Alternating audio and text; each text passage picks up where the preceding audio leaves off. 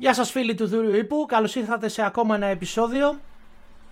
Ε, γεια σου Σάβα, ε, τι βλέπω, Φανελίτσα Εθνική Ολλανδίας; Ναι, είναι η φυσιολογική αντίδραση μάλλον, γιατί όπως έχουμε δει Βασίλη, έχει γίνει οπαδικό το θέμα ε, όσον αφορά τον πόλεμο στην ε, Ουκρανία ε, σε πολύ μεγάλο βαθμό στα μέσα κοινωνικής δικτύωσης, οπότε είπαμε και εμείς να εκδηλωθούμε ε, για να μην έχουν κάποιες αμφιβολίες όσοι μας παρακολουθούν ας πούμε, για τις προτιμήσεις μας. Γιώχαν Κρόιφ εδώ, η παλιά καλή ε, εθνική Ολλανδία. Δεν το ξέρα, δεν το ξέρα. Έτσι. Φόραγα και εγώ τη φανέλα μου. Δυστυχώς χάσαμε μια καλή ευκαιρία. Είμαι παλιότερος. Ε... λοιπόν. Ε, το θέμα μας σήμερα για τους φίλους είναι η αεροπορική διάσταση του πολέμου και συγκεκριμένα η ενίσχυση η οποία συζητιέται με τα ΜΙΚ των Πολωνών και βασικά και μια μια, μια, προοπτική. μια προοπτική για όλα αυτά και μια γενική συζήτηση. Θα ξεκινήσουμε λίγο μια εισαγωγή με το θέμα του τι έχει γίνει μέχρι τώρα και γιατί αυτό, τι ρόλο θα παίξει αυτή η ενίσχυση και αν γίνει και όλα αυτά. Ε, να δώσουμε μια πολύ γενική περιγραφή, Βασίλη. Έχουμε συμπληρώσει 12 ημέρες πολεμικών επιχειρήσεων. Ε, αυτή τη στιγμή ε, η, η, γενική εικόνα, το γενικό πλαίσιο που υπάρχει είναι ότι από την τέταρτη περίπου ημέρα ε, των επιχειρήσεων οι Ρώσοι ε, άρχισαν να αντιμετωπίζουν κάποια προβλήματα εντονότερα ε, ανεφοδιασμού τα οποία είχαν κάποιον αντίτυπο στην, ε, στο ρυθμό επιχειρήσεων. Ε, στο, όπως είχαμε πει από την αρχή έκαναν ένα εντυπωσιακό ελιγμό από βορρά ε, και προσέγγισαν σε απόσταση αναπνοής στο Κίεβο, την πρωτεύουσα της Ουκρανίας. Ε, από εκεί και πέρα υπάρχει μεγαλύτερη πρόοδος από την Κρυμαία, το ε, μέτωπο το νότιο, επειδή εκεί πέρα όπως είχαμε πει πάλι από νωρίς δεν είχαν δυνάμεις ισχυρές οι Ουκρανοί ώστε να προβάλλουν μια ικανή αντίσταση και γι' αυτό υπάρχει μια αρκετά σημαντική πρόοδος. Εκεί έχουν, όπως έχουμε πει, το μειονέκτημα οι Ρώσοι ότι υπάρχει μια διασπα... Ε, διάσπαση δυνάμεων γιατί είναι υποχρεωμένοι να κινηθούν και προς ε, Δυσμάς, ε, γενική κατεύθυνση προς Οδυσσό και προς ε, Ανατολάς με γενική κατεύθυνση ε, Μαριούπολη και συνένωση με το Ντομπάς αλλά υπάρχει και μια τρίτη, ε, ένας τρίτος υποάξονας ας πούμε προωθήσεως προς ε, βόρειο ε, ανατολικά προς ε, Ζαπορίγια για να ε, μπορέσουν να κινηθούν πιο αποφασιστικά ε, στην κατεύθυνση αυτή και για να μπορέσουν κάποια στιγμή να υλοποιήσουν αυτό τον ευρύτερο ελιγμό που έχουμε πει με μια συνένωση από τις δυνάμεις του μετόπου στο Χάρκοβου.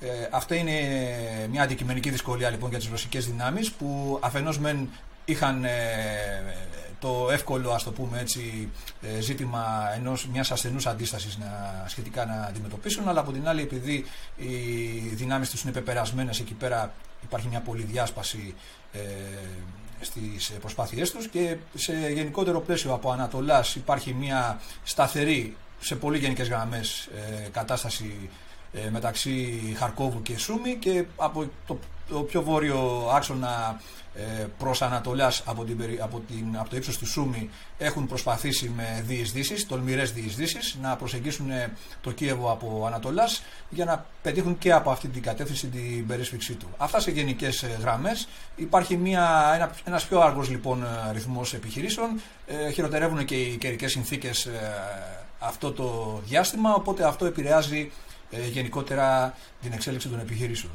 Τώρα το θέμα μας, όπως είπες ε, στην αρχή Βασίλη, είναι η, η περίπτωση που έχει ανακύψει της ενίσχυσης ε, των Ουκρανών με μαχητικά αεροπλάνα που θα προσφέρουν χώρες του ΝΑΤΟ, της Δύσης γενικότερα, για να ενισχύσουν την προσπάθεια της Ουκρανίας και στον, στο κομμάτι του αεροπορικού πολέμου, της αεροπορικής διάστασης.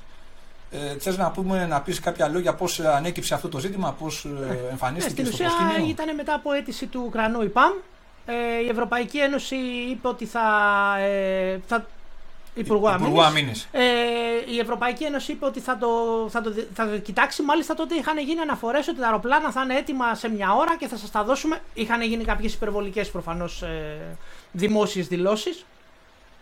Το θέμα καταλάγιασε γιατί υπάρχουν αντικειμενικές δυσκολίες να γίνει κάτι τέτοιο.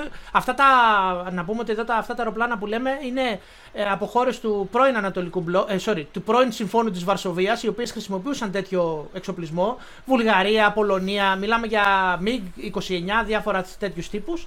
Ε, και υποτίθεται ότι αυτά τα αεροπλάνα, κάποια, όχι κάποια, αρκετά, είναι ακόμη λειτουργικά σε αεροπορίες τους. Οπότε οι άνθρωποι το να τα παραχωρήσουν σημαίνει ότι θα μέναν οι ίδιοι χωρίς ε, μονάδες. Το οποίο στην παρούσα κατάσταση είναι εξαιρετικά προβληματικό. Ε, υπάρχει ένα ολόκληρο παρασκήνιο με ένα back and forth. Το θέμα ε, πέθανε για λίγο, να το πούμε έτσι. Και η Πολωνία, όπως είπαμε, το πήρε πίσω. Υπήρχε ένα ότι δεν μπορούμε να δώσουμε τα αεροπλάνα. Μέχρι που έρχεται η, η ομιλία του Ζελένσκι στη Γερουσία. Και εδώ να πούμε, όπως συζητήσαμε και με τον Τζακ για τους φίλους που ακούσανε την...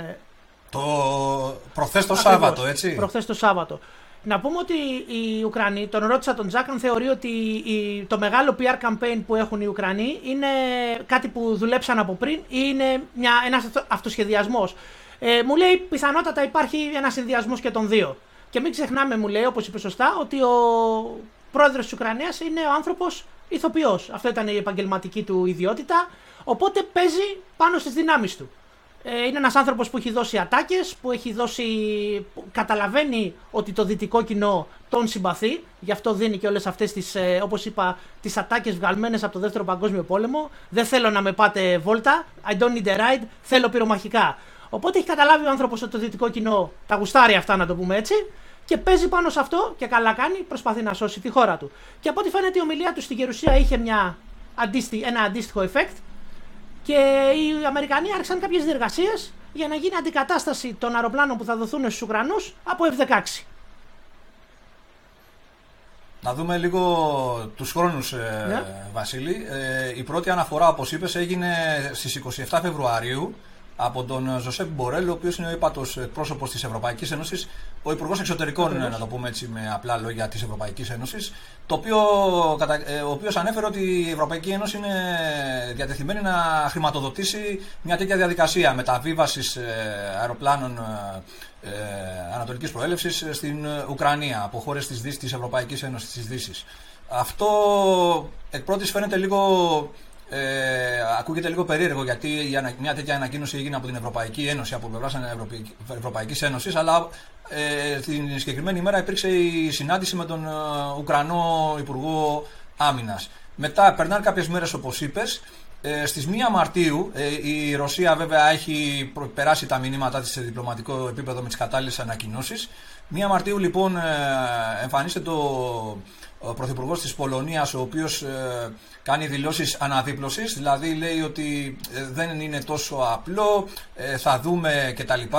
Ε, και περνάνε πάλι κάποιες ημέρες, αυτά τα νέα προφανώς δεν αρέσουν στην Ουκρανία και εμφανίζεται ο Ζελένσκι μετά από τέσσερις ημέρες στις 5 Μαρτίου στην τηλεδιάσκεψη που είχε με την Αμερικανική Γερουσία και επαναφέρει το θέμα αυτό ε, με επιτακτικότερο τρόπο και από εκεί και πέρα υπάρχουν ε, εξελίξεις όπως φαίνεται. Η πίεση αυτή από την πλευρά των γερουσιαστών μεταφέρεται προς τον πρόεδρο Biden, ο οποίος ε, πάλι από ό,τι λένε οι πηγές από την Αμερική εμφανίζεται υποστηρικτής αυτής της ιδέας και μάλιστα της αντικατάστασης των όποιων MiG παραχωρηθούν από συμμαχικές χώρες στην Ουκρανία, της αντικατάστασης με F-16 που θα προσφέρει με προνομιακούς όρους η, η Αμερική. Αυτή είναι σε γενικές γραμμές το χρονοδιάγραμμα μέχρι τώρα αυτής της ε, υπόθεσης. Και νομίζω ότι εννοείται ότι η θέση των ε, Ηνωμένων Πολιτειών της Αμερικής είναι αυτή που έχει και τη μεγαλύτερη βαρύτητα για να δώσει ή όχι το πράσινο φως. Γιατί μην ξεχνάμε ότι Εδώ να πούμε, οι, Βασιλείο... οι Ηνωμένες Πολιτείες μπορούν να καθησυχάσουν για τις ανησυχίες περί αναπλήρωσης του υλικού. Γιατί καλώς ή κακώς αυτές οι χώρες βασίζονται σε αυτά τα αεροπλάνα, όποιες τα χρησιμοποιούν ακόμη.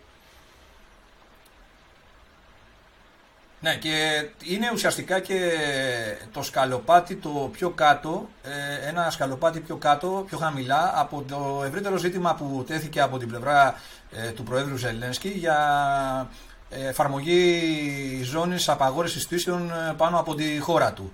Το οποίο είναι προφανές ότι δεν είναι τόσο καλή ιδέα για τους δυτικούς, δεν ακούγεται τόσο καλή ιδέα για τους δυτικούς γιατί ε, φέρνει στο προσκήνιο σε εντονότερο βαθμό μια πιο ανοιχτή αντιπαράθεση του ΝΑΤΟ με την ε, Ρωσία, που δεν νομίζω κάποιος εχέφρον θα το ήθελε αυτό το πράγμα.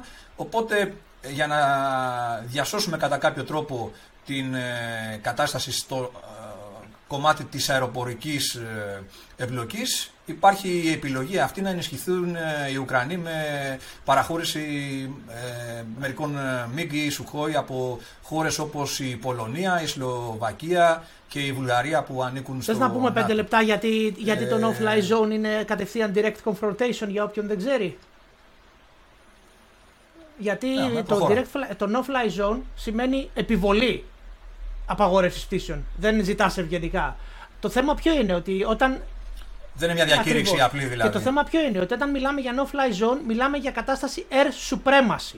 Δεν μιλάμε για contested airspace, δεν μιλάμε για air superiority, μιλάμε για supremacy. Το οποίο σημαίνει ότι εκτός ότι πρέπει να αντιμετωπίσετε εχθρικά αεροπλάνα, πιθανότατα πρέπει να χτυπήσεις και αντιεροπορικά και συστοιχίε στο έδαφος. ώστε να απαγορέψεις στον αντίπαλο. Βασίλη, συγγνώμη, ναι. Συγγνώμη, Βασίλη, να στη διακόψω επειδή χρησιμοποίησε τους αγγλικούς όρους. Air supremacy που είπες ότι είναι απαραίτητο σημαίνει αεροπορική ε, κυριαρχία, όχι υπεροχή. Ακριβώς. Air superiority, air supremacy, κυριαρχία, απόλυτη κυριαρχία. Δηλαδή ελέγχω τα Δεν πάντα. Πετάει τίποτα άλλο. Δεν υπάρχει θέμα ότι πετάνε κάποια αεροπλάνα ρωσικά στην προκειμένη περίπτωση, ναι. έτσι. Το οποίο, ναι. Αυτή είναι η ποιοτική διαφορά. Το οποίο σημαίνει ότι πρέπει να χτυπήσεις και στόχους στο έδαφος και πιθανότατα, εδώ έρχεται το, το ωραίο το τρικάκι, αντιεροπορικές στοιχείες πέρα από τα σύνορα. Μέσα στα σύνορα της Ρωσίας. Μην ξεχνάμε ότι αν υπάρχει ένα S400 στα σύνορα, καλύπτει μια πολύ μεγάλη περιοχή. Οπότε εκεί μιλάμε για το θέμα του, του προβληματικού του no-fly zone για να γίνει το escalation. Γιατί δεν είναι μια, όπως είπα, μια απλή διακήρυξη, δεν πετάτε από εδώ μέχρι εκεί και όλοι είμαστε χαρούμενοι. Είναι πολύ πιο χοντρό το παιχνίδι. Και όπως σωστά αναφέρεις, πιθανότατα η ενίσχυση της ε, Ουκρανικής αεροπορίας είναι το, το σκαλοπάτι το παρακάτω. Το πρώτο διαθέσιμο.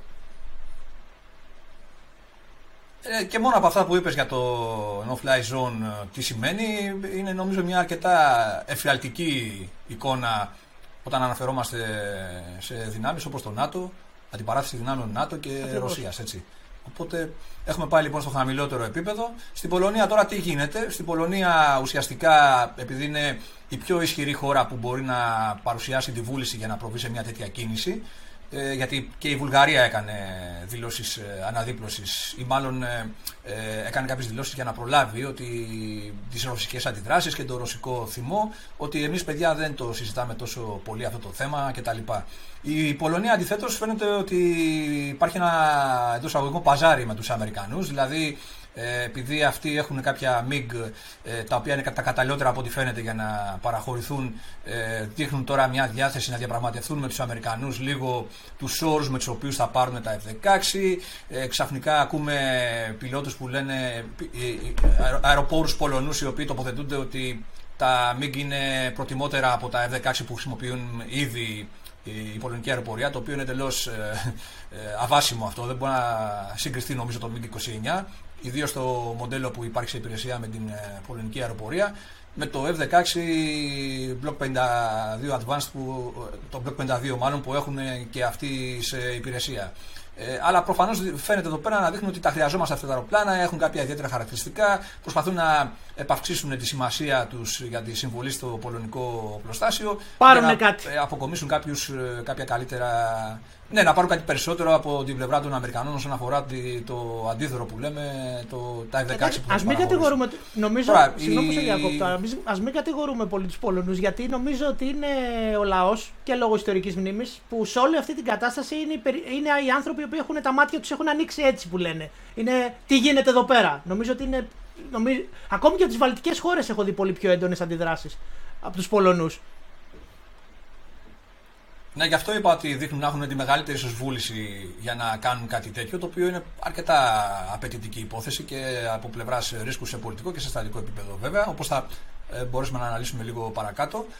Το ζήτημα είναι ότι αυτή τη στιγμή υπάρχουν κάποια, υπήρξε μια κινητικότητα, δηλαδή και ο Αμερικανός αρχηγός ε, ενόπλων δυνάμεων ε, ταξίδευσε στην ε, Πολωνία και ο Στόλτεμπερκ, ο Γενικός Γραμματέας του ΝΑΤΟ, πήγε στην Πολωνία, πήγε στην αεροπορική βάση τη ΛΑΣΚ, στην οποία εδρεύουν τα F-16 αυτή τη στιγμή και προφανώς αυτή είναι η αεροπορική βάση στην οποία θα γίνει όλη η δουλειά, ε, δηλαδή να προετοιμαστούν τα MiG που θα ε, παραχωρηθούν στην Ουκρανία.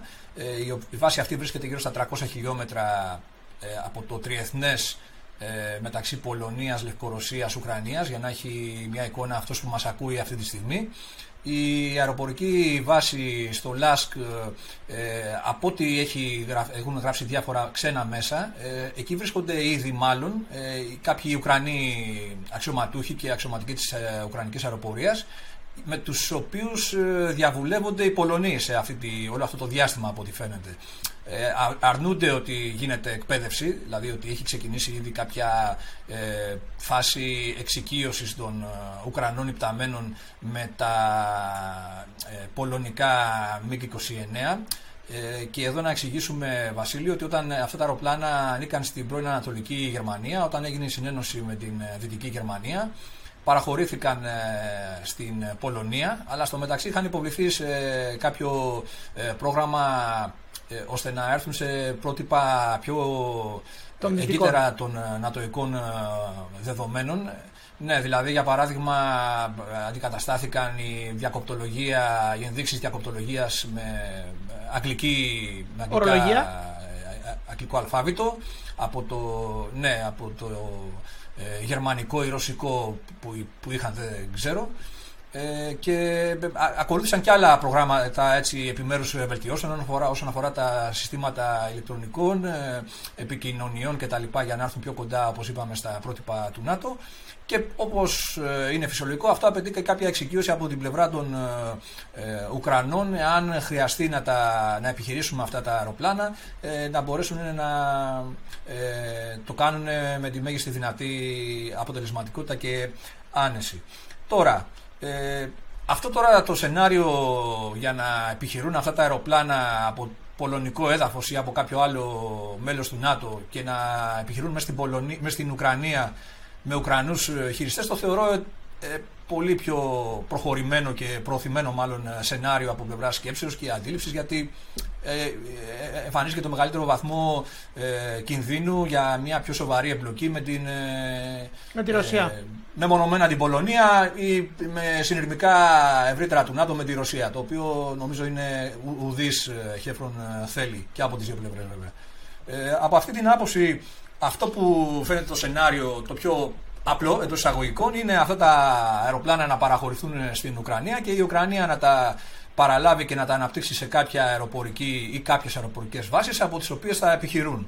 Από επισιακή απόψεως λοιπόν εδώ πέρα, αυτό που μπορούμε να πούμε είναι ότι αυτονόητα δεν μπορούν αυτά τα αεροπλάνα να επιχειρούν από κάποιες βάσεις οι οποίες θα είναι στην Ανατολική ε, Ουκρανία, δηλαδή Ανατολικό Δνηπέρου. Πολύ κοντά στο, στο front line. Γιατί θα βρίσκονται στην. Ε, θα βρίσκονται στην. Ε, στην ναι, και στο μέτωπο.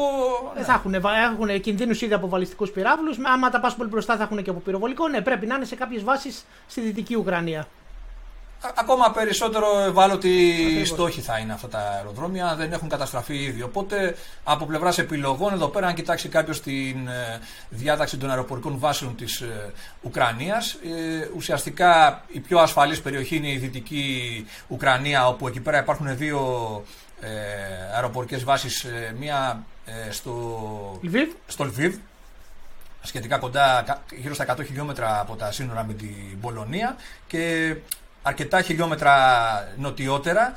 Είναι μια ε, αεροπορική βάση η Ιβανο Φραν, ε, Φρανιόφσκι, δεν ξέρω και αν το λέω και αν το προφέρω σωστά, το διαβάζω αναγκαστικά, ε, οι οποίες ε, εκεί πέρα επιχειρεί νομίζω μια, από εκεί επιχειρεί νομίζω, επιχειρούσε από τον καιρό της ειρήνης ήδη μια ε, μονάδα με MiG-29 της Ουκρανικής αεροπορίας και συνεπώς μπορούμε να πούμε ότι υπάρχουν υποδομές για πλήρη επιχειρησιακή αξιοποίηση από αυτή την συγκεκριμένη βάση. Ε, το ζήτημα είναι ότι αυτές οι αεροπορικές βάσεις, όπως είπαμε, επειδή βρίσκονται προς τη δυτική, στη δυτική Ουκρανία, απέχουν γύρω στα 500 χιλιόμετρα από το Κίεβο. Από, το, ε, από την πρωτεύουσα που μπορούμε να θεωρήσουμε ότι είναι, μπορεί να είναι ένα πιθανό, ε, μια πιθανή περιοχή την οποία θα πρέπει να υπερασπιστούν, να κληθούν να υπερασπιστούν αυτά τα αεροπορικά μέσα των Ουκρανών, αν και εφόσον τους διατεθούν. Ε, η απόσταση δεν είναι καθόλου μικρή, έτσι, 500 χιλιόμετρα. Υπ' αυτή την έννοια, Υπ' αυτή την έννοια, πιο πρόσφορη παρουσιάζεται μια άλλη αεροπορική βάση στην κεντρική περίπου, θα μπορούσαμε να πούμε, Ουκρανία, η, η βάση της Βινίτσια, η οποία, αν, αν, αν, είναι, αν έχω καταλάβει καλά από τις ανοιχτές πηγές που έχω μελετήσει, εκεί πέρα πρέπει να έδρευε και η, το αρχηγείο της Ουκρανικής αεροπορίας, κάτι τέτοιο τέλος πάντων. Αυτή η αεροπορική βάση απέχει 220 περίπου χιλιόμετρα από, την, ε, από το Κίεβο, από την πρωτεύουσα και κατά συνέπεια βρίσκεται σε πιο προνομιακή ε, θέση. ευνοϊκή θέση από πλευρά. Να καλύψει ίσως λίγο περισσότερο ναι, και ανατολικά. Για να μπορείς να πεις ότι. Σωστά, σωστά. Λοιπόν, αυτά είναι τα δεδομένα όσον αφορά τα, την υποδομή που μπορούμε να πούμε ότι μπορεί να αξιοποιήσει η Ουκρανική αεροπορία. Τώρα από εδώ και πέρα όσον αφορά το MiG-29, αν πούμε ότι ε, διατίθεται αυτό το αεροπορικό μέσο στην Ουκρανική αεροπορία, ε, αυτό είναι ένα αεροπλάνο αρκετά ικανό σε επιδόσεις και τεχνολογία αλλά πρέπει να πούμε ότι υπάρχουν αρκετοί περιορισμοί οι οποίοι ανακύπτουν όσον αφορά την επιχειρησιακή τους αξιοποίηση από την ε, Ουκρανική αεροπορία. Καταρχάς, δεν ξέρουμε αν ε, υπάρχει ανθρώπινο δυναμικό επαρκές σε αριθμούς για να μπορέσει να καλύψει αυτή την απέτηση. Υποθέτω ότι με τη γενική επιστράτευση που υπάρχει στη χώρα και κάποιοι απόστρατοι ενδεχομένως ή ε, που είναι οι νεότεροι ίσως ε, μπορούν να ανταποκριθούν σε αυτό το κάλεσμα και να καλύψουν την απέτηση σε έμψυχο δυναμικό. Για πλήρωμα εδάφους, για όλα αυτά. Παιδευμένο ναι. σε αυτόν τον τύπο. Οπότε και, και πληρώματα εδάφους ε, κτλ. Ε, οπότε αυτό το πράγμα από πλευράς εμψύχου δυναμικού μπορείς να πεις ότι υπάρχει μια δυνατότητα να καλυφθεί το ζήτημα. Όμως από σε καθαρά επίπεδο ε, τεχνικό δηλαδή και προδιαγραφών. Ε, αυτό που πρέπει να σημειώσουμε είναι ότι τα MiG-29 στην υπηρεσία, σε υπηρεσία με την πολωνική αεροπορία έχουν ένα πολύ περιορισμένο και μάλλον ε, διευκρινισμένο ρόλο, δηλαδή ουσιαστικά προορίζονται για κάποιες αποστολές αναχέτησης μόνο και αναφέρεται ότι είναι, η βέλτιστη χρήση τους είναι για air policing, δηλαδή για αποστολές αεροπορικής αστυνόμευσης που δεν προποθέτουν απαραίτητα ε, πολεμικό σενάριο εμπλοκής. Ε, ουσιαστικά ο οπλισμός, ε, ο συνήθις ε, οπλισμός που μπορεί να φέρει είναι 2 με 4 βλήματα R73 ε, βραχιούς βεληνικούς, δηλαδή αυτά τα βλήματα είναι για κλειστές αερομαχίες, δεν είναι, είναι για εμπλοκές μεγάλες είναι αποστάσεις. Είναι infrared, αυτό... όπως είναι στην ουσία, είναι κάποια, κάποιος τύπος σαν το Sidewinder ή κάτι άλλο. Το ναι, αντίστοιχο. το αντίστοιχο. Ναι. Αυτό δείχνει κάποια πράγματα από μόνο του όσον αφορά την ικανότητα στις αναχαιτήσεις. Δηλαδή πρέπει να προσεγγίσει το αντίπαλο αεροπλάνο και να εμπλακεί μαζί του και δεν μπορεί να κάνει κάτι πιο. BVR ή κάτι ε, τέτοιο. Δεν έχει αυτές τις δυνατότητες. Απαιτητικό. Ναι, υπό πιο, υπό πιο ευνοϊκές ε, τακτικές συνθήκες για το αεροπλάνο. Τώρα από εκεί και πέρα. Ε, ε ένα άλλο χαρακτηριστικό όσον αφορά τις επιδόσεις αυτού του αεροπλάνου είναι ότι δεν έχει καμιά ιδιαίτερη αυτονομία. Δηλαδή ε, δεν έχει πολύ μεγάλη ε, χωρητικότητα σε καύσιμο για να είναι και δικινητήριο. Δηλαδή μπορεί να το συγκρίνουν κάποιοι στη Δύση ότι είναι το αντίστοιχο ρωσικό του F-16 αλλά ενώ αυτό φέρει ουσιαστικά την ίδια πάνω κάτω ποσότητα εσωτερικού καυσίμου να πούμε μόνο ε, κάπου 3,5 τόνους. Έχει δύο κινητήρες. Πράγμα που σημαίνει ότι έχει μεγαλύτερη ή υψηλότερη κατανάλωση και αυτό περιορίζει. Ακριβώς, ναι. Με πολύ απλά λόγια, ναι. Και αυτό περιορίζει εκ των πραγμάτων την αυτονομία του αεροπλάνου. Άρα λοιπόν, όπως ε, προείπαμε, αν ε, θεωρήσουμε ότι θα επιχειρεί από, το, από, δυτικά, ε, από τα δυτικά αεροδρόμια αεροπορικές βάσεις της Ουκρανίας η κατάσταση θα είναι οριακή αν πεις ότι το στέλνουν για να ανταποκριθεί σε κάποια αποστολή εναερίας περιπολίας στην περιοχή του Κιέβου.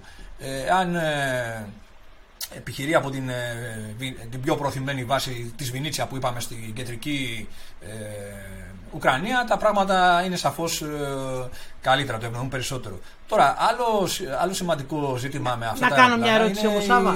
Να κάνω μια ερώτηση όμως. Η ερώτηση είναι ναι, τι βέβαια. χρειάζονται και οι Ουκρανοί. Δηλαδή, το Κίεβο ε, είναι λίγο το, το Grand Prize μπορούμε να πούμε. Το κυνηγάνε οι Ρώσοι όπως είπαμε τις πρώτες μέρες για, το, για τους λόγους που αναφέραμε. Αν, ε, αν πετύχεις τοπική αεροπορική υπεροχή πάνω από το Κίεβο ή τουλάχιστον να είσαι πιο, ε, πιο επικίνδυνος, ίσως δεν είναι αυτό που χρειάζονται οι Ουκρανοί, έτσι μια ερώτηση. Οπότε οι, οι λίγο ε, οι βάσεις οι είναι 500 χιλιόμετρα, μακρύτερα μένα από την Ανατολική Ουκρανία, αλλά πιο εγγύτερα στο Κίεβο, δεν θα μπορέσουν να βοηθήσουν τους υπερασπιστές του Κιέβου. Και ίσως αυτό θα ήταν που χρειάζονται η Ουκρανία, έτσι μια θεωρία.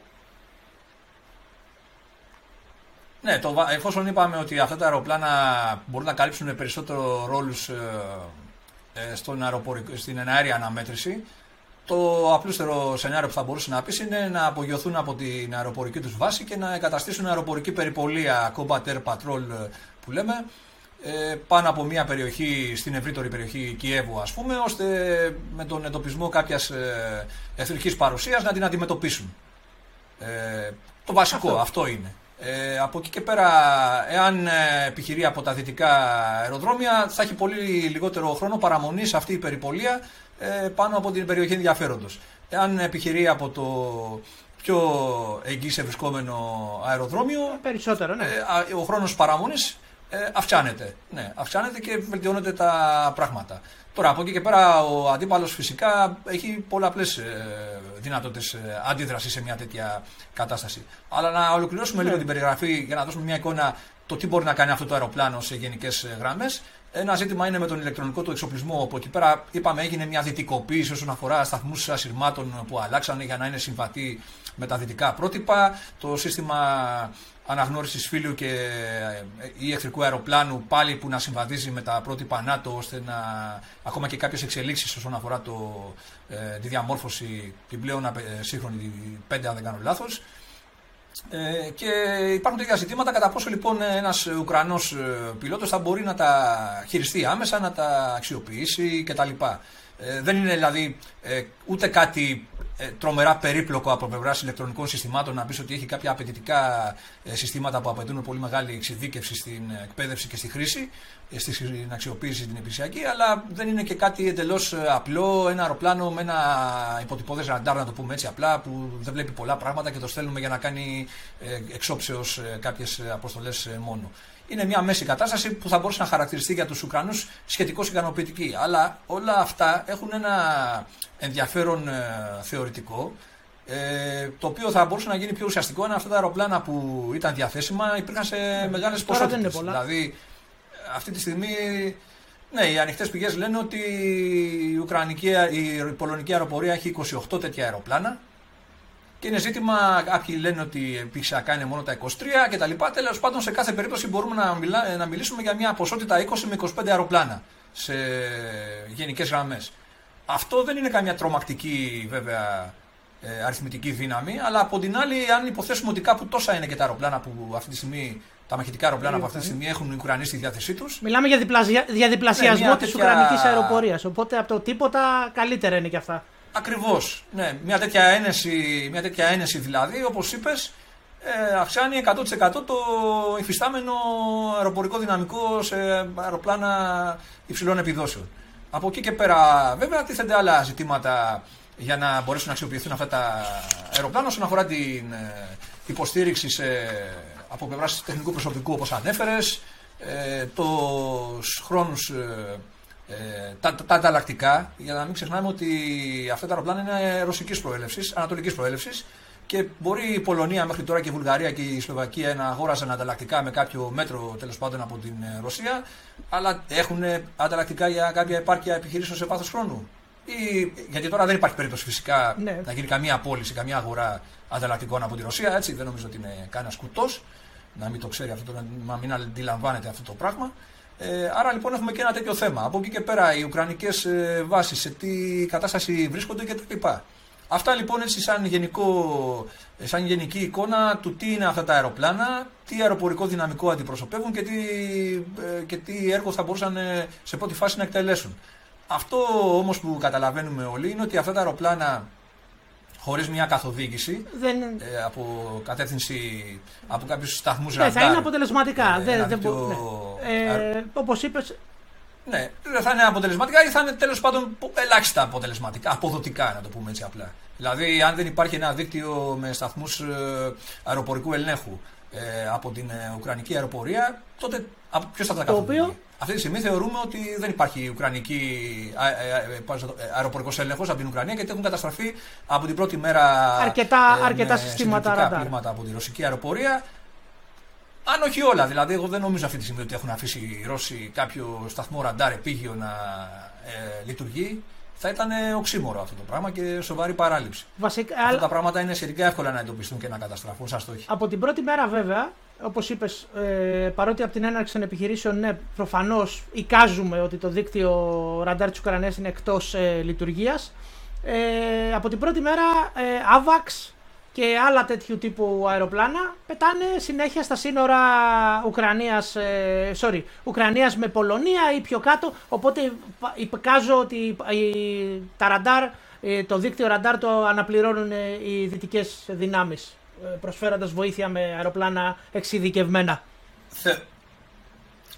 Θεωρητικά αυτή είναι η βέλτιστη λύση που μπορεί να πει κανείς ότι θα εφαρμοστεί. Δηλαδή αυτά τα ε, αεροπλάνα να μπορούν να καθοδηγούνται από τα E3, τα περίφημα AWOX του ΝΑΤΟ, τα οποία όπως είπες πετώντας ε, κοντά στη μεθόριο Πολωνίας, Ουκρανίας ε, και ή Ρουμανίας να μπορούν να στείλουν κάποια ενημέρωση, κάποια εικόνα σε αυτά τα αεροπλάνα να τα κατευθύνουν όσον αφορά την εμφάνιση αεροπορικών απειλών. Εδώ όμως και πάλι εδώ τα πράγματα είναι αρκετά εξεζητημένα γιατί από αυτές τις αποστάσεις να δώσουμε ένα ε, χαρακτηριστικό πάλι νούμερο πάλι από τις ανοιχτές πηγές όσον αφορά τις επιδόσεις αποκαλύψεως στόχων αυτών των υπταμένων ραντάρ του ΝΑΤΟ.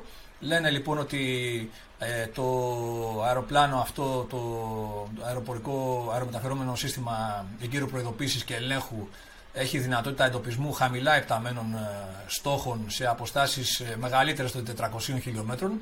Μια αξιόλογη επίδοση η οποία όμως ε, υποβαθμίζεται νομίζω μπροστά στην έκταση της ε, Ουκρανίας και οριακά πάλι μπορούμε να πούμε ότι καλύπτει μια απέτηση εγκαίρου προειδοποίησης. Ναι. Ή έστω επιτήρησης ε, του εναωρίου χώρου μέχρι και το Κίεβο, ας πούμε. Οπότε εδώ έρχεται λοιπόν, η ερώτηση που. Η, η, ακτίνα, εδώ η, δεν είναι η ερώτηση πριν. Συγγνώμη λίγο να ολοκληρώσουμε την επίδοση, να το κλείσουμε λίγο. Ναι. Η επίδοση αυτή αυξάνεται όσον αφορά την αποκάλυψη αεροπορικών στόχων, οι οποίοι ε, επιχειρούν σε μεσαία και μεγαλύτερα υψόμετρα. Ε, εκεί πέρα πλέον η επίδοση φτάνει τα 600-650 χιλιόμετρα νομίζω, ε, που όμως δεν μπορούμε να πούμε ότι θα είναι και δεδομένο. Δηλαδή ήδη αυτή τη στιγμή επειδή φοβούνται οι Ρώσοι κάποια αντιαεροπορικά συστήματα των κρατών, στην πλειοψηφία τους οι αεροπορικές έξοδοι εκδηλώνονται σε χαμηλά υψόμετρα. Αλλά κάτι ναι, να πεις. να πω ότι εξαιτίας του, του range που έχουν τα AVAX μήπως έχουμε την πιθανότητα ε, κάλυψης μόνο της μισής Ουκρανίας; Δηλαδή, τι θέλω να πω, να χρησιμοποιηθούν οι βάσεις. Ε, ακούγεται πιο λογικό το σενάριο ότι θα ήταν πιο ισχυρό να υπήρχαν αυτά τα αεροπλάνα στις βάσεις που αναφέραμε, τις πιο μακρινές, τα 500 χιλιόμετρα από το Κίεβο, γιατί τότε τα AVAX και τα, θα μπορούσαν να, να είναι. Να, από ό,τι φαίνεται δηλαδή, το σενάριο που είναι πιο ευνοϊκό για όλο αυτό είναι η κάλυψη της χώρας από το Δνήπυρο και δυτικά.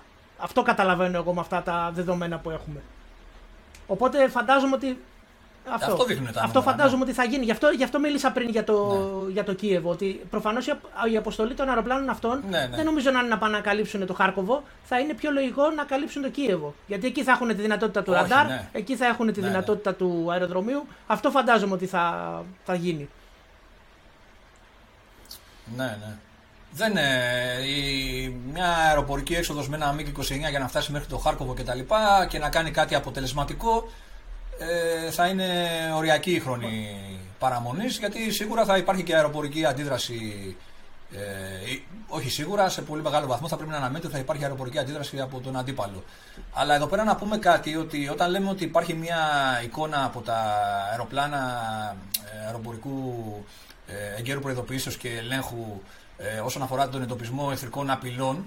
Ε, αυτό μετά πρέπει το επόμενο στάδιο είναι να ενημερώσεις τα φίλια αεροπλάνα ότι για την κατεύθυνση και τη, τα στοιχεία αυτής της ε, απειλής που έχει εμφανιστεί.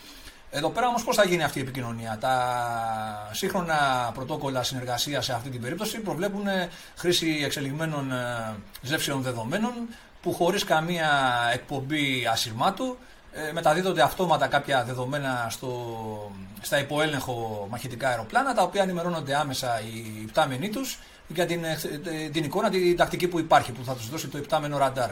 Στην προκειμένη περίπτωση όμως τα MiG-29 δεν έχουν τέτοια ζεύση δεδομένων όπως ας πούμε τη διαδεδομένη στο ΝΑΤΟ, τη Link 16. Δεν έχουν, στερούνται τέτοιας ε, ε ευκολίας. Η ενημέρωση λοιπόν από τα νατοϊκά ε, ε, υπτάμενα ραντάρ θα μπορεί να γίνει θεωρητικά μόνο με, μέσω ασυρμάτου. Το οποίο όμως είναι μια άλλη περίπτωση γιατί μπορούμε να υποθέσουμε με βεβαιότητα ότι δεν θα τα αφήσουν τα πράγματα τόσο εύκολα να εξελιχθούν οι αντίπαλοι. Εδώ σου έχω μια απάντηση γι' αυτό. Με κάποιες. Ε, σου έχω μια απάντηση. Εγώ, εγώ θεωρώ δηλαδή ότι είναι πολύ εύκολο να παρέμβουν σε επίπεδο ηλεκτρονικού πολέμου και να ε, διαταράξουν την ευκαιρή ασύρματη επικοινωνία οποιοδήποτε ανατολικού υπτάμενου ραντάρ με το ε, οποιοδήποτε ουκρανικό αεροπλάνο μέσω ασυρμάτου πάντα. Έτσι. Ε, λοιπόν, η απάντηση που σου έχω γι' αυτό είναι επειδή το διάβαζα προχτές. Η, υποτίθεται ότι η Ρώση, ε, ο ρωσικός στρατός ακούγεται ότι πάντα είχε μεγάλες δυνατότητες ηλεκτρονικού πολέμου. Ε, δεν τις έχουμε δει καθόλου σε αυτό το, σε αυτό, το, σε αυτό τον πόλεμο. Ε, εικάζουν, οι εικασίε γίνονται τι γίνεται. Ο Ρωσικός στρατός είχε αναπτύξει μια συσκευή ανάλογη της Space, μια κρυπτογραφική συσκευή. Δεν θυμάμαι το όνομά της τώρα, ας με συγχωρήσουν οι φίλοι. Ε, η οποία είναι καινούργια, είναι του 20, έτσι, 21. Η οποία δεν δουλεύει για κάποιο λόγο. Δεν, δεν, δεν έχουν βρει ακόμη τι ακριβώς, ποιο είναι το πρόβλημα το οποίο ε, υπάρχει με αυτή τη συσκευή και δεν έχει χρησιμοποιηθεί μέχρι τώρα στην Ουκρανία. Και όπως έχουμε δει, οι, οι επικοινωνίες του ρωσικού στρατού κινούνται με φωνητικό, με φωνητικό ασύρματο αναλογικό, χωρίς encryption. Χωρίς, ε, και εικάζουν ότι οι Ρώσοι δεν έχουν χρησιμοποιήσει τις φημολογούμενες δυνατότητές τους στον ηλεκτρονικό πόλεμο, γιατί αν το κάνουν θα μπλοκάρουν τις δικές τους επικοινωνίες. Και όταν μιλάμε ότι χρησιμοποιούν ένα αναλογικό ασύρματο, υπάρχουν site για όποιο φίλο μας ακούει. Με, μπορείτε να ακούσετε live τις επικοινωνίες του ρωσικού στρατού από την Ελλάδα ή όποιο άλλο μέρος βρίσκεστε. Είναι λίγο, θα έλεγα, κωμικό. Και εικάζεται ότι γι' αυτό πάντως έχουν αποφύγει να τα χρησιμοποιήσουν όλα αυτά τα μέσα. Οπότε έρχεται η ερώτηση εδώ πέρα, θα τα χρησιμοποιήσουν σε αυτό το ρόλο ή θα μπλοκάρουν και, τις δικές τους, ε, και τα δικά τους πράγματα και τις δικές τους επικοινωνίες. Ναι, αυτά είναι όλα υποθετικά σενάρια. Όλα αυτά που αναφέρουμε και αναλύουμε είναι υποθετικά. Ε, αναλύουμε την περίπτωση του αν θα δοθούν ποτέ και θα επιχειρήσουν πολωνικά MiG-29 συγκεκριμένα ε, με την Ουκρανική αεροπορία. Όλα αυτά είναι υποθετικά λοιπόν. Και αυτό που λέμε για το διάσταση των υπταμένων ραντάρ, αν θα τους δώσουν εικόνα το ΝΑΤΟ, είπαμε πριν ότι είναι η βέλτιστη, το ιδανικό σενάριο με την έννοια ότι εφόσον δεν υπάρχουν ε, πήγια συστήματα αεροπορικού ελέγχου των Ουκρανών, το να σηκώνουν τέτοια αεροπλάνα απλώς για να πηγαίνουν στα τυφλά, ε, ξέρω εγώ, δεν, έχει κάποιο νόημα. Τώρα, ε, το, ζήτημα είναι, το ζήτημα είναι ότι οι Ουκρανοί τι θα ήθελαν από αυτά τα αεροπλάνα, να κάνουν να, αεροπορικές περιπολίες για να κυνηγήσουν κάποια ρωσικά αεροπλάνα που θα πάνε να χτυπήσουν δυνάμεις τους ή να ε, αναμετρηθούν με τα ρωσικά σουκόη. Αυτό νομίζω είναι ένα σενάριο, δεν έχει να προσφέρει κάτι ιδιαίτερο, δεν έχει κάτι, κάποιο βάθος. Δηλαδή, πολύ εύκολα μπορούν να πετύχουν αναμετρήσεις υπό ευνοϊκούς όρους οι Ρώσοι και να τα καταρρύψουν και να εξαλείψουν αυτή την παρουσία του Ντομίνγκ. Το πιο ίσως ε, ε, πρόσφορο ε, σενάριο θα ήταν αυτό που γίνεται σήμερα με τη μικρή αεροπορική δύναμη που τους έχει απομείνει, τη μικροσκοπική μπροστά βέβαια στη ρωσική αεροπορία, τα 20-25 αεροπλάνα που έχουν, αν γίνουν 50, να μπορέσουν να τα χρησιμοποιήσουν με σποραδικές ε, αεροπορικές ε, εξόδους για την προσβολή κάποιων σημαντικών συγκεντρώσεων χερσαίων δυνάμεων των Ρώσων, ώστε να τους πονέσουν και περισσότερο, δηλαδή να εμποδίσουν κάποια χερσαία προώθηση, κάποιον χερσαίο ελιγμό, τον ανεφοδιασμό κτλ. Να καταστρέψουν τη μαχητική ισχύ όσο μπορούν του, των χερσαίων δυνάμεων. Γιατί τώρα να πεις ότι θα αποδηθώ σε έναν αγώνα για να ε, φθείρω την ρωσική αεροπορία, νομίζω δεν οδηγεί πουθενά. Δεν έχει κάποια προοπτική αυτό το, ε, μια τέτοια Όχι, ε, είναι, είναι, εικόνα. Με μια δύναμη 50 ε, αεροσκαφών είναι δύσκολο να φτύρει μια αεροπορία. Πώς έχει η ρωσική αεροπορία σύνολο, αν και δεν την έχουμε δει, έχουμε κάπου 300 αεροπλάνα. Είναι λίγο πιο. Είναι, Καλά, συνολικά έχουν ε, αρκετά εκατοντάδες ε, μαχητικά αεροπλάνα. Τώρα πόσα είναι προσανατολισμένα στη δυτική διοίκηση ναι, εκεί ναι, πέρα, αναφέρονται κάποια νούμερα 300, 350, δεν ξέρω και εγώ για να είμαι ειλικρινής.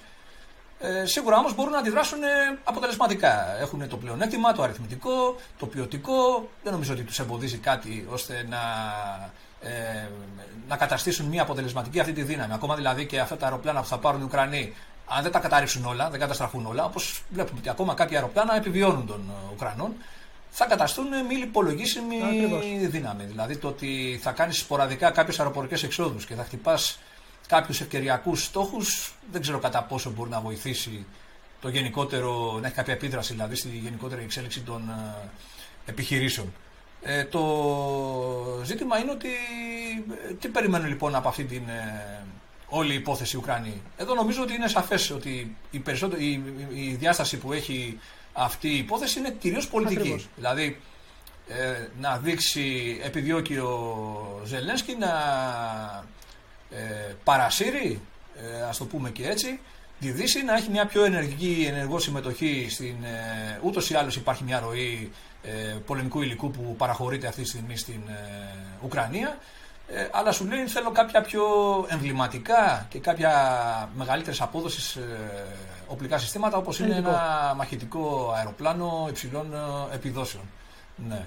Ε, τώρα από εκεί και πέρα, ε, εάν υποθέσουμε λοιπόν ότι ανταποκρίνονται οι δυτικοί σε αυτό το αίτημα, πρέπει να μπουν κάτω τα πράγματα και από τώρα μπορούμε να κάνουμε νομίζω κάποιες, αξιο, κάποια εκτίμηση, κάποια, κάποια αξιολόγηση του τι μπορεί να αποδώσει στην πραγματικότητα μια τέτοια προσπάθεια. Δηλαδή να το εξετάσουμε και από το επισακό επίπεδο με τις ε, λίγες ε, ε, γνώσεις και χωρίς να μπούμε σε καμία ιδιαίτερη ευάθυνση. Γιατί τα, τα πράγματα νομίζω δεν είναι και ιδιαίτερα ε, περίπλοκα στην ε, προκειμένη περίπτωση. Όπως είπαμε εξ αρχής, μιλάμε για πολύ μικρό αεροπλάνο, αριθμό αεροπλάνων Άντε να πεις ότι θα παραχωρήσουν και οι Σλοβάκοι κάποια στη συνέχεια. Και οι Βούλγαροι. Ε, δεν θα μιλάμε για 50, δεν θα μιλάμε για 25, θα μιλάμε για 35. Ναι, δεν έχει τόσο. Δεν είναι μεγα, κάποιος μεγάλος αριθμός ο οποίος θα έχει μια σημαντική επίδραση στη, στη, στο ισοζύγιο των δυνάμεων ναι. των δύο αντιπάλων. Όπως είπαμε, είναι, κάποιας, ε, είναι πολιτική κίνηση που σημαίνει ότι είμαστε διατεθειμένοι να φτάσουμε μέχρι σε αυτό το σημείο σαν Δύση. Πρόσεξε, είναι ένα μικρό escalation μπορούμε να το πούμε. Ένα μικρό πολιτικό ναι. escalation. Ε, και μετά από εκεί και πέρα είναι νομίζω και θέμα ηθικού. Ίσως οι Ουκρανοί βλέποντα.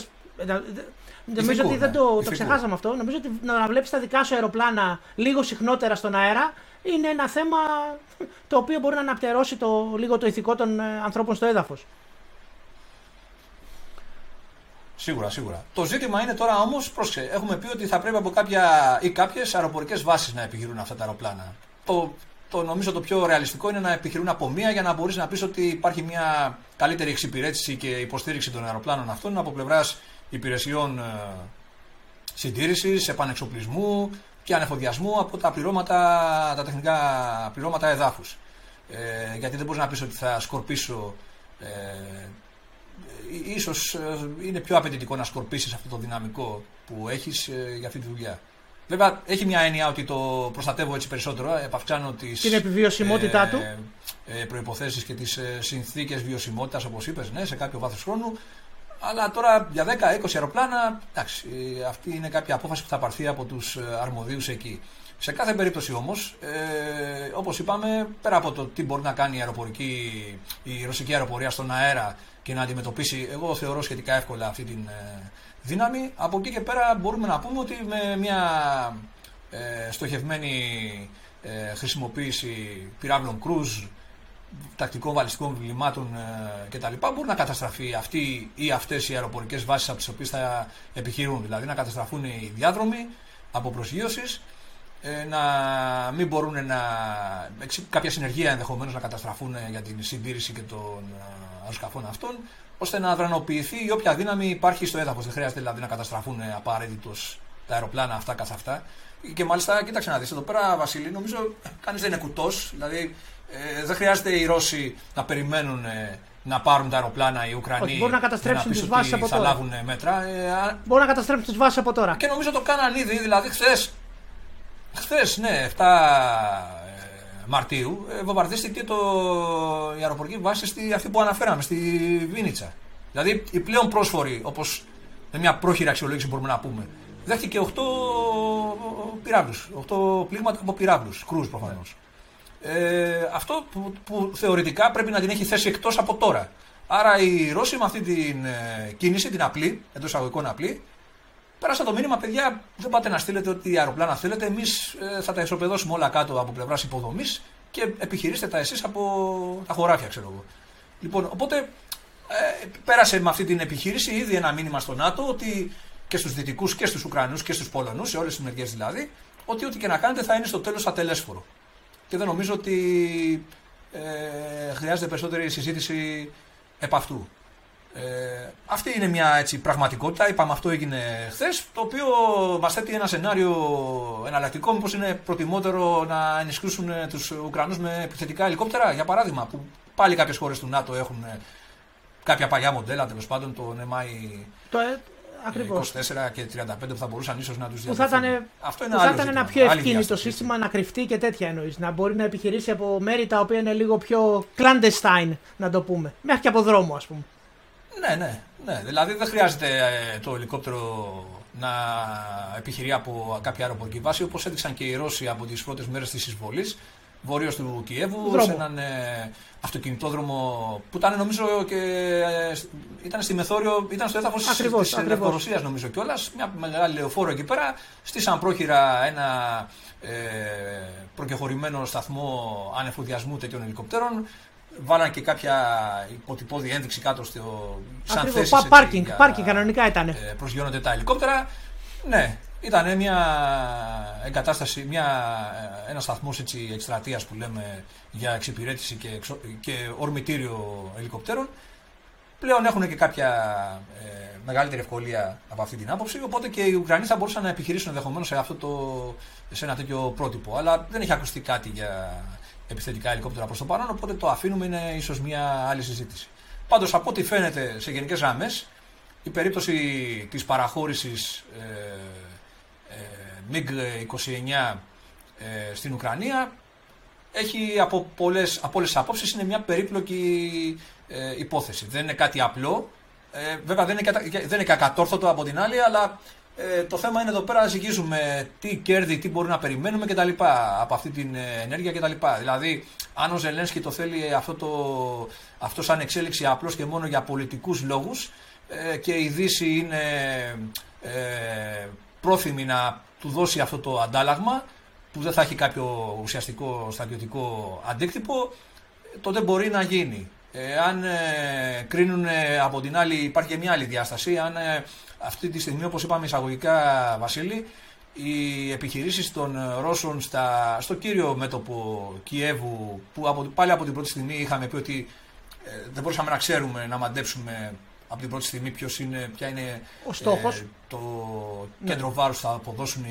Ναι, το κέντρο βάρους της προσπάθειας των ε, ε, Ρώσων είχαμε πει ότι φαίνεται να είναι το Κίεβο και το Χάρκοβο μεταξύ αυτών των δύο τοποθεσιών. Νομίζω ότι έχουν δείξει τα πράγματα ότι τους ενδιαφέρει το Κίεβο από κάθε άποψη.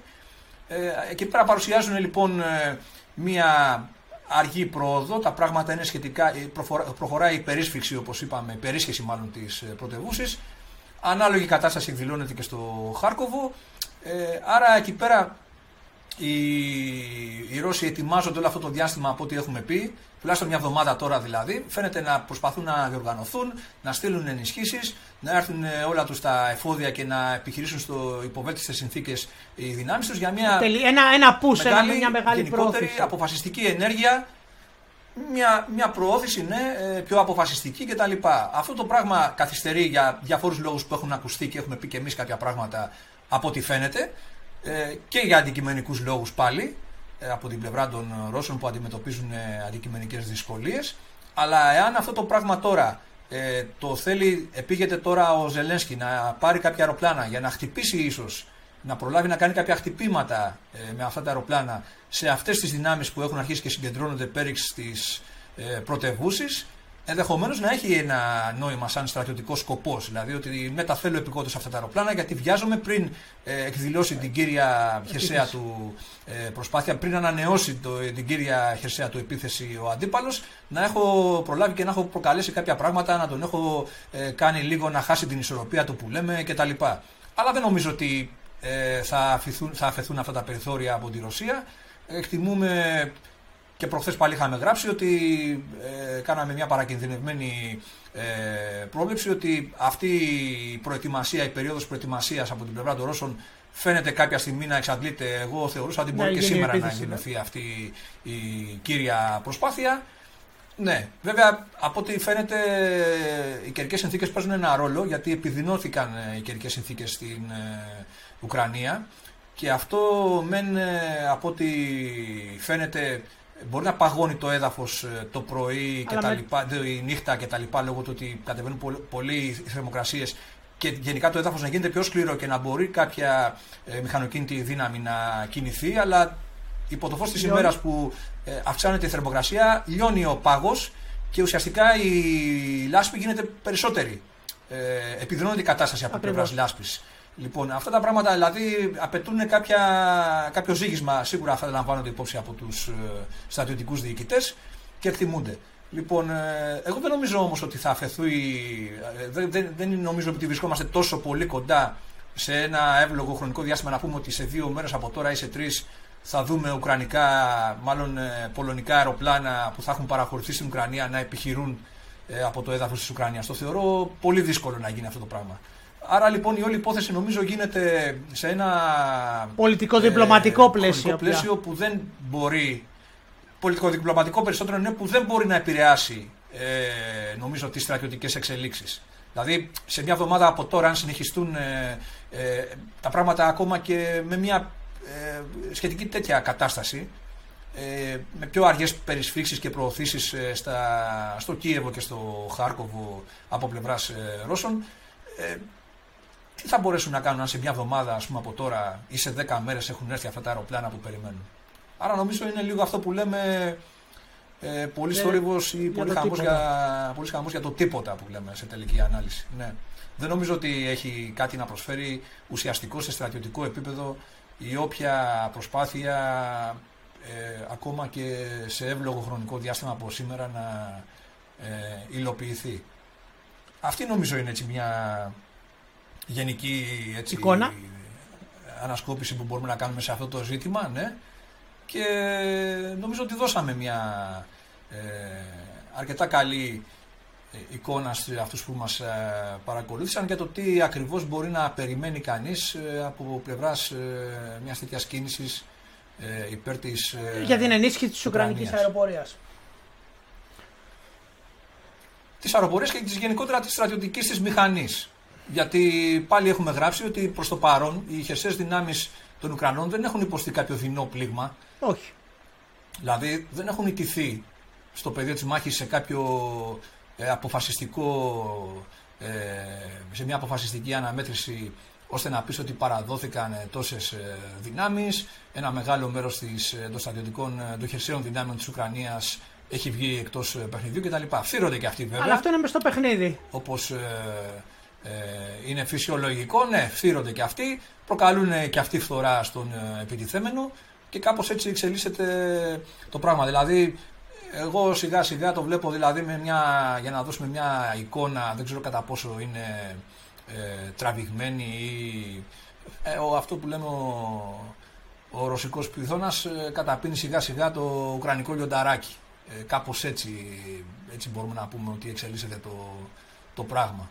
Ε, δυστυχώς ε, ο πόλεμος είναι μια πολύ κακή κατάσταση, μακάρι να τελειώσει όσο το δυνατόν πιο σύντομα αυτή η περιπέτεια και να αποκατασταθούν τα πράγματα ε, όσον αφορά τα ειρηνικά, τις ειρηνικές συνθήκες ε, και μόνο. Τώρα τα υπόλοιπα τα πολιτικά... Είναι, είναι ένα πολύ μεγάλο κεφάλαιο. Σε θέση ούτε να τα... Ναι, νομίζω δεν απασχολεί τώρα να, από εμάς να προσεγγιστούν ναι. οι ε, μελλοντικές διεργασίε και τα διπλωματικά και οι πολιτικές αποφάσεις σε αυτά τα επίπεδα. Κάναμε λοιπόν μια εκπομπή Βασίλη αυστηρά για ένα πολύ συγκεκριμένο κομμάτι που απασχολεί αυτή την περίοδο ε, και τη Δύση γενικότερα αλλά και το κοινό γενικά που ενδιαφέρεται για τη στρατιωτική πτυχή, τη στρατιωτική διάσταση των ε, πολεμικών επιχειρήσεων στην ε, Ουκρανία. Ε, Δεν ξέρω αν τα καταφέραμε. Ε, πάντως εμείς προσπαθήσαμε να κάνουμε έτσι μια Προσπαθήσαμε ναι, αυτό να δώσουμε μια καλή εικόνα για το θέμα της αεροπορικής ε, διάστασης, της ενίσχυσης της Ουκρανικής αεροπορίας ε, με αυτά τα φημολογούμενα τα MiG-29. Οπότε φίλοι του Δούρου Ήπου, σας ευχαριστούμε που ήσασταν μαζί μας για ακόμη μια φορά. Αν σας αρέσουν τα βίντεο και η δουλειά εμένα και του Σάβα, κάντε like και subscribe, διαδώστε το κανάλι. Σας ευχαριστούμε. Καλή συνέχεια.